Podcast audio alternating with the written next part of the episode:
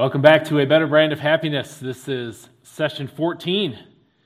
And as we have been doing all the way back since session 10, we continue our study of the paragraph of Scripture in Philippians chapter 2 that encompasses verses 1 through 11. I've said over and over again now that uh, I believe Philippians 1 through 11 is one entire unit of Scripture, but there's a lot packed into that one unit of Scripture, and so we're taking um, many sessions to walk through and unpack everything, or as much as we can, in that section. Just to review very quickly, the big idea statement that I have composed for this paragraph, that I have tried to discern from this paragraph, is because we are united with Christ, who valued and served us over himself, we should value and serve each other over ourselves. And to um, further explain this big idea, we've walked through each of the subunits in this paragraph of Scripture. In verses 1 through 4, we saw that Paul taught that we should value and serve each other over ourselves. And of course, that language draws from the last part of the big idea statement. And so, um, my big idea statement ends with us valuing and serving others above ourselves, but actually, Paul's argument starts with that. And um, the reason why my big idea is written the way it is is because of my first words there, because we are united with Christ. That's where all of this flows from. And so that's where the section begins. And so in verses 1 through 4, we saw that uh, we should value and serve each other over ourselves. And we should do this because, according to verses 1 and 2, Christ has given us powerful benefits that we share with every other Christian. Remember, Paul said, uh, We have this encouragement from being united with Christ. We have this comfort from his love and so on. And so, because these benefits are distributed to all Christians, that means we share all of this in common. And so, Paul's um, teaching that we should love and serve each other is based on Christ has given us all this. Now we share all this in common. So, we now have the ability to uh, love and serve one another. And so, that brings us to the next part. So, because in Christ we have so much in common with every other Christian, according to verses 3 and 4, we should purify our motives. Remember, do nothing out of um, these, these sinful motivations, selfish ambition, or vain conceit.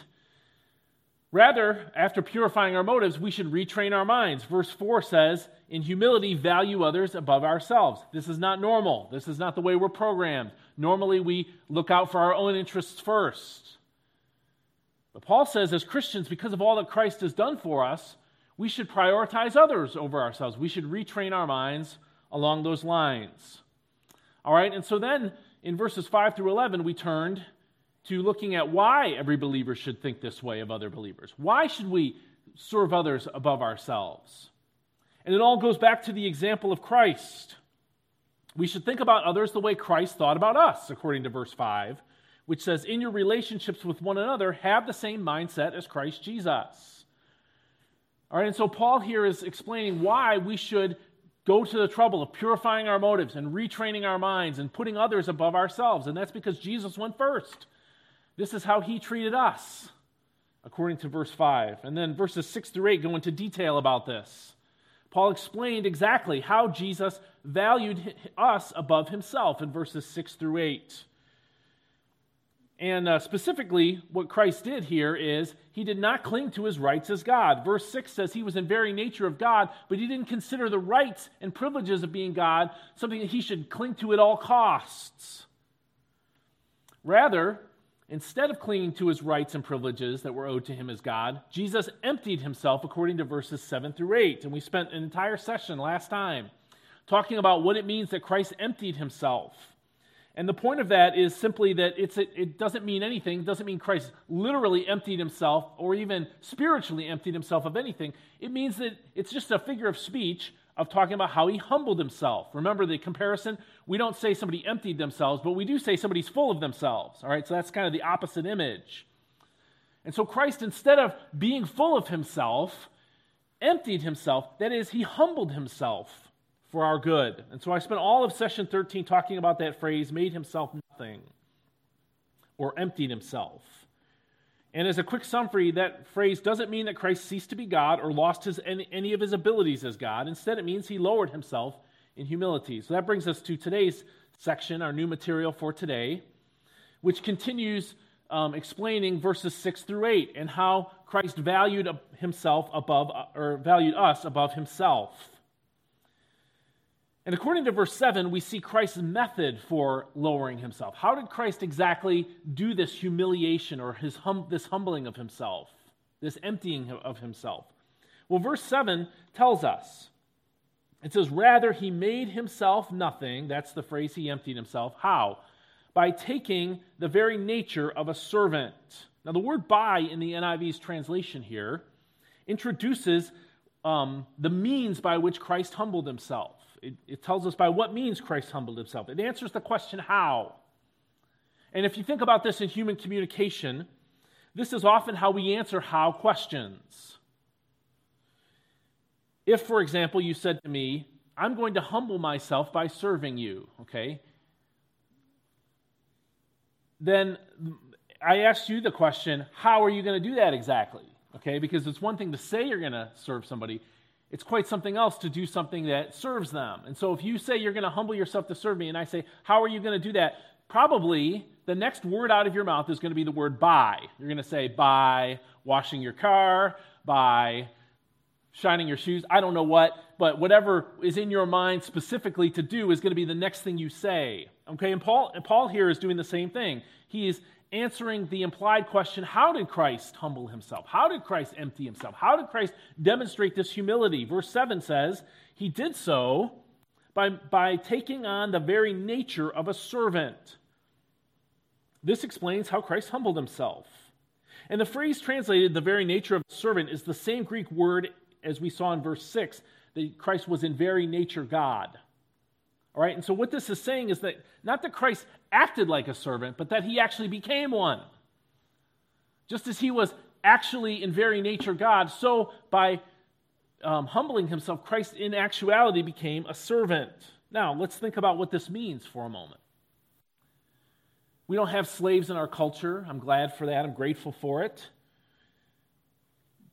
But we know enough about other cultures that we understand what being a slave was like. Slaves or servants don't have rights. They're owned by somebody else, and so they can't control really anything about their actions or about their lives. They can't do whatever they want. They can't go wherever they want. They can't do it whenever they want. All right? What they do and how they do it is completely controlled by somebody else's choices. That is, the choice of their master. And so slaves do what their master wants them to do. In other words, they put the master's wants and needs ahead of their own because they are slaves. Or to put it another way, slaves treat their masters as if the masters are more valuable than they, the slaves, are. Does that sound familiar? That's what Paul said here. Treat others, consider others, value others above yourselves. This is what a slave does he at least acts in a way as if the master and the master's interests are more important than his own. And so, to put this in context of Jesus, Paul has been teaching us that Jesus is God. He was God and is God, and, and therefore he had all the rights and privileges due to God. But instead of clinging to those rights and privileges at all costs, he humbled himself and surrendered those rights and privileges by becoming a slave. And how did he become a slave? Well, the last part of verse 7 gives us that answer. It gives us the most specific answer to the question how did Christ humble himself by becoming a slave? And that is, verse 7 says, by being made in human likeness. Now, the phrase translated um, in human likeness is a way of signaling that Christ became human, but with some important distinctions from the rest of humanity. Okay, and so let me just stop right here and say this. Everything Paul teaches in verses 5 through 11 are drawn on certain assumptions about Christian theology. Now, Paul knew these believers in Philippi. He taught them much, if not everything, they knew about who Christ was. And so he could draw on his own teaching and assume that teaching for what he had to, to say. Now, whenever we teach or talk with anybody, we all make certain assumptions. I assume that you can speak English because I got up here and started speaking English. I didn't ask you if you could, and I didn't teach you how to speak English first. I assumed it, okay? And so all of human communication is built on some level of assumption. And the more you know about what somebody else knows, the more you can assume and then build on that assumption. Everything Paul says about Jesus here is built on certain assumptions about Christian theology that most Christians today know, that the Christians in Philippi did know and should have known because Paul taught it to them. But it's important for us to unpack those assumptions and understand what they're saying, all right? And so Paul here is, is, um, is telling us when he says that uh, Paul, or that Christ, I mean, was made in human likeness, the end of verse 7, some people have misinterpreted this to mean, well, Jesus just appeared to be human, he wasn't actually human. You see, throughout human history, people who came out of the church have um, gone in many different directions uh, away from what Scripture teaches in multiple ways, but one of them revolve one or some of those revolve around the person of Christ, who he was. Some people have grown up in the church or come uh, and made a profession of faith in Christ, and as they study Scripture, they come to the conclusion that Jesus was not fully God. All right, that's an erroneous assumption, and we talked about that a lot last time. That's wrong, but some people have thought that.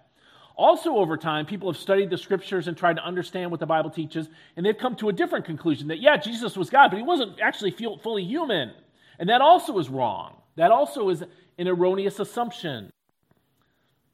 And some people have looked at this language in verse 7 that he was made in human likeness, and they've used that to reach this conclusion. Well, maybe Christ wasn't actually human, maybe he just looked like a human, okay? But it's critical to understand that Paul here is not teaching that Christ was less than human. He's not teaching anything about the humanity of Christ at all. He's assuming that the Philippians know about the humanity of Christ because he taught them about the humanity of Christ. And I'm assuming, actually, I'm not assuming, that's why I'm going into detail about it, but I should be able to assume that all Christians understand that Jesus was fully human. Now, let me, so let me just talk about that. Again, I'm not going to go into detail defending this. I'm just going to draw on things you already know about Christ. Christ did not appear to be human, he was human. He was conceived in a human body, a woman's body, just like every other human on earth. Now, his conception was different, it was miraculous, but it was a conception inside the body of a woman, just like every other human was being born or, or who has been conceived, I guess, until test tube babies came along, all right? So Christ um, was conceived in a woman's body like every other human being. He was born from a woman's body like every other human being. And he lived himself in a human body. Christ's physical body looked no different in terms of its properties. If you cut it open, the organs would all be there in the same place as every other human body. Okay, and so it's critical for Christian doctrine to maintain and teach that Christ was both fully divine and fully human. Compromise on either one of those doctrines, and you go into false doctrine. And Paul here is drawing on that assumption. He's saying he's not saying that Jesus appeared to be human when he really wasn't. He's saying if you looked at Jesus, he had every appearance of humanity because he was human. But becoming human was actually a step down for him. It was a step of humility. Take any other creature, a bug, an animal, if you were somehow to be able to transform that into human, that would be a step up, right? But if you're God and you exist eternally and you were uncreated and uncaused, and you became human, that's a step down. It's a step of humility. And, and, the, and Paul is saying this is how Christ humbled himself for us. He set aside his privileges as God and became human. But Paul goes on here to say in Philippians chapter 2 verse 7 that Paul was made in human likeness. And he does it to indicate that Jesus was also although human was different than every other human. That's why Paul uses this language made in human likeness. He's not trying to deny the humanity of Jesus. He's trying to say Christ was a special type of human being. And what does that exactly mean? Well, Philippians 2 doesn't go into detail about the differences between the man, Jesus Christ, and every other man and woman on earth. But many other passages in the New Testament teach that Christ was different from other human in two senses, but they're, they're two senses, but they're related. Okay? First, he was God. All right, no other human being can say that. Or, I mean, they, they can say it, but they can't genuinely say it. It's not true of anyone else. And so Christ, although human, was distinct from every other human because his spirituality, the spiritual component of him, was deity. Flowing from that, unlike every other human being who's ever lived, Christ was sinless. Because he was God, he never sinned. And again, no other human being can say that and be true. No, it's not true of any other person. And so when Paul says in verse 7, at the end of the verse, that Paul was made, that Christ was made in human likeness, that's what he's trying to indicate to us. He's trying to come in, indicate that Christ was human, but he was in a separate class of humanity because as God, he never sinned. And Paul doesn't go into detail about this because it's not his point. His point here is not to teach about the humanity of Christ. His point is to use the humanity of Christ to teach another point. That is about the humility of Christ and how he served us. And so that's why Paul uses this phrase, human likeness. Now, verse 8 goes on to tell us that Christ was not done humbling himself by becoming human. Becoming, going from God to becoming a man, the God man, yes, but becoming human, that was a step down for Christ. That was a humiliating act. But that wasn't all that Christ did in terms of his humiliation. That wasn't the only way he humbled himself. Verse 8 tells us that Christ was found in appearance as a man. And like the phrase in verse 7, human likeness, this phrase, found in appearance as a man, has caused some to think that Jesus wasn't actually human, but merely looked human. But again, he was conceived and born just like every other human being. He had a human body that needed food and sleep. It bled when he was wounded and died when he was crucified. Okay, and so Paul here again is, is drawing on the fact that Christ was human. He's not trying to prove that Christ was human. And so Paul's word choice here in verse 8 then is not to suggest that Christ only looked human, but that he looked human because he was human. And then the method of this humility is given to us in the final verses or the final phrases of verse 8. So look at verse 8 again. Being found in appearance as a man, looking like every other man, then, what did Jesus do? He humbled himself even more by becoming obedient to death, even death on a cross tells us that although it was humbling for Christ to become man, Christ continued to humble himself even more once he became a man. He humbled himself by becoming obedient to death. Now, the, the wording here is, is telling too, and it's, and it's rich with theological significance. And again, we have to draw on everything else the Bible teaches us about Christ in order to see the richness of Paul's language here. The language of being obedient to death. What does this mean exactly? Well, first, as God, Jesus Christ would not ordinarily be subject to death. God is life. We call this the aseity of God. It's not that God is alive, God is life and gives life to everything that lives as creator. And so death is outside the realm of God's experience. And as God, Christ was not subject to death, normally speaking. It would take an unusual circumstance for him to experience death in any way. Second, even though Christ was a man and men are subject to die, Jesus was a sinless man. And although we think of death as being common to humanity, it was not originally that way. God did not create humanity to suffer death. Remember, the promise to Adam and Eve is if you do what God commands, you will live. And so death is not, it, it, is common to humanity now, but it wasn't that way by creation, by God's design. Instead, death is a penalty imposed by God for sin, as a consequence for sin. And so, although, even though, since Jesus was God, he was not ordinarily subject to man, to, to death. As a man, death became a possibility for him, but as a sinless man, he really did not deserve to die, nor was death an inevitable consequence of him becoming man. And so the Bible teaches all these things in many other passages, and Paul knew that the Philippians knew them, and so he's assuming their knowledge of it. And so what he's saying now in verse 8 then is that when Christ became obedient to death, this was another step of humility for him. It was a conscious step downward for him, it was another act of service that Christ did on our behalf. And so Paul uses the language, he became obedient to death because he was not subject to it ordinarily. In other words, it was a free choice of Christ to die. He chose to become obedient to death. He wasn't, death really had no power over him outside of his choice. And so, why did Jesus have to become obedient to death if he was God and sinless? And if death is a consequence for sin? The answer is really at the core of our faith as Christians. You can't become a Christian without believing this doctrine. There are other doctrines you have to believe too, but this one's really core. And the doctrine I'm talking about here is called the substitutionary atonement. The substitutionary atonement of Christ. When, when Paul says that Christ became obedient to death, he is alluding to this doctrine we call the substitutionary atonement. And here's the logic or the teaching behind the substitutionary atonement. Because death is the consequence for sin, everyone who sins must die. The Bible teaches this in many passages. Every human being except for Jesus has sinned. So, therefore, all of us must die. We are all subject to death for our sins, because death is the penalty for sin according to the will of God. It is the wrath of God for our sins. Now, third, Jesus subjected himself voluntarily to death, even though he didn't have to. Why?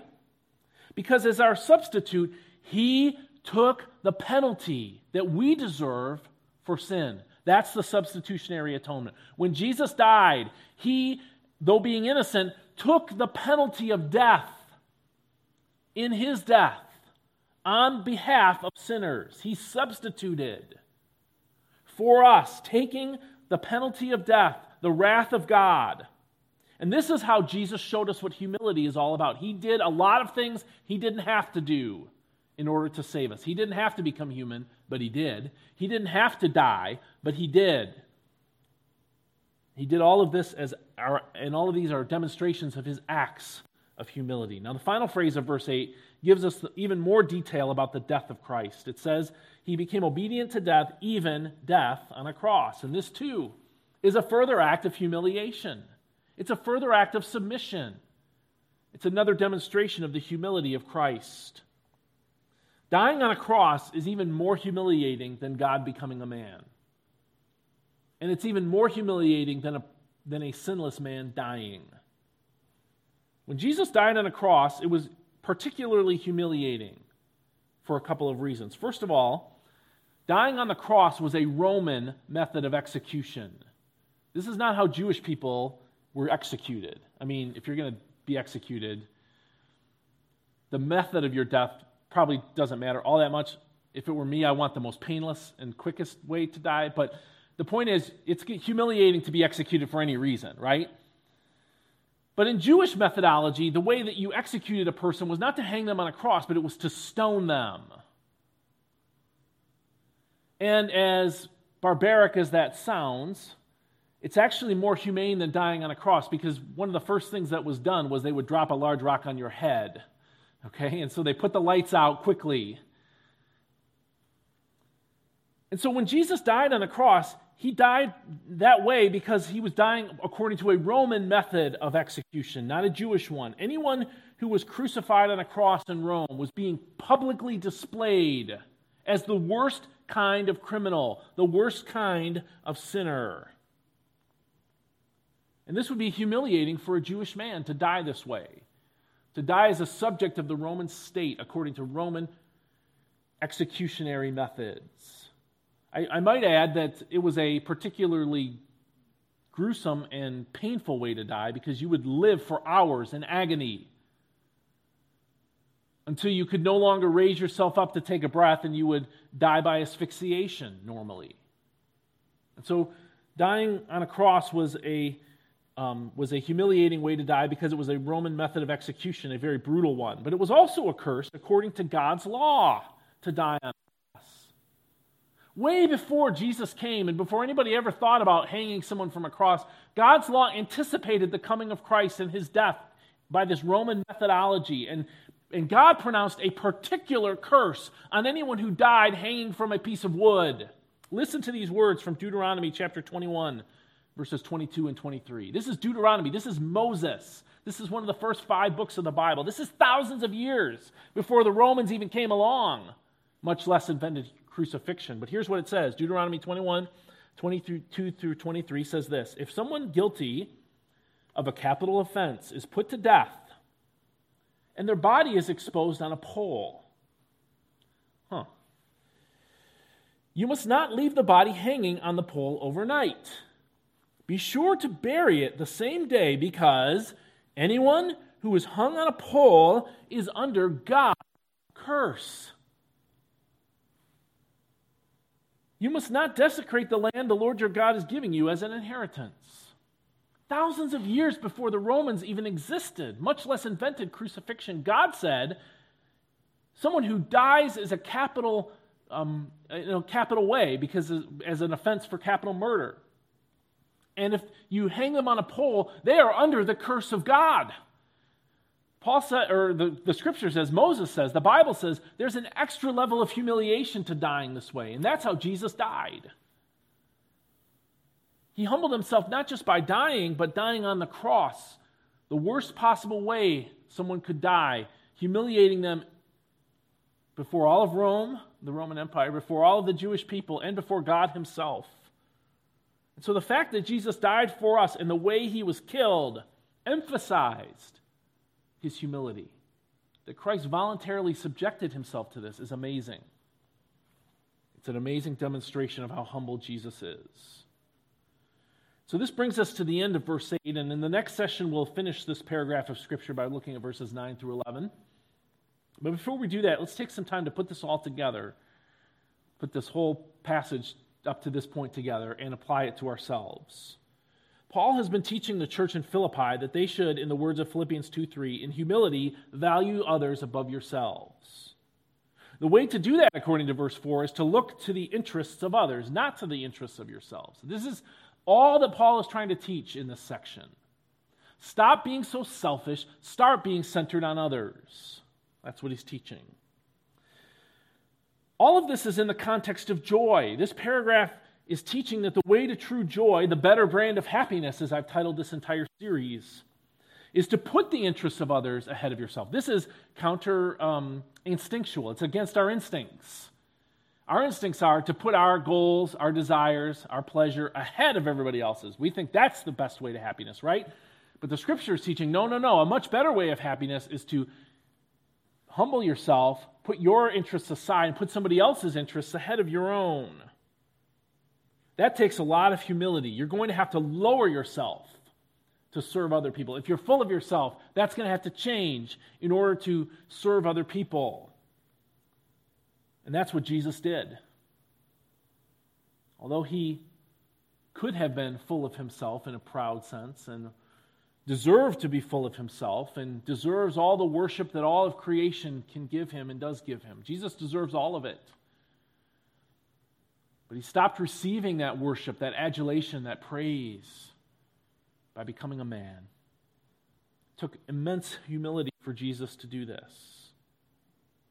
Why did he do it? Well, because if we were going to be saved, if we were going to be delivered from the wrath of God that we deserve for our sins, then God himself would have to care about our interests so much that he would be willing to surrender his rights as God to become man. Then he would have to surrender his rights as a sinless man and die. All of this is what Jesus did to save us. He put aside his interests to make our interests happen. Now he is our Savior and our Lord, but in addition to those things, he's also our example. He sets the template, the tone for how we as a church should function in all of our relationships with one another. Just as he humbled himself to save us, we should humble ourselves to serve each other. Now, what are some ways you could serve others in your life? Just going to suggest a few. Maybe you can use these directly. Maybe you can see other areas that are similar to the ones that I'll mention. Maybe serving others in your life would consist of swallowing your pride to tell someone else about Jesus Christ that is, to evangelize them, to give them the gospel. Now, this is swallowing your pride. Why? Because they might reject the gospel. And in rejecting the gospel, they might conclude that you are unkind and unloving for saying that they're sinners who deserve the wrath of God. That's kind of an offensive message, apart from the Spirit of God causing you to believe it. They might conclude that you are a total Jesus freak and a person whose friendship is not welcomed by them. It could, cause, it could cost you a friendship, a relationship. And so, evangelizing someone you know in this way is an act of humility because you have to swallow your pride to do what's best for them. Hearing the gospel is what's best for them. You have to put aside your interests, your interests of being liked and admired and being a friend, for their interests, the possibility of salvation.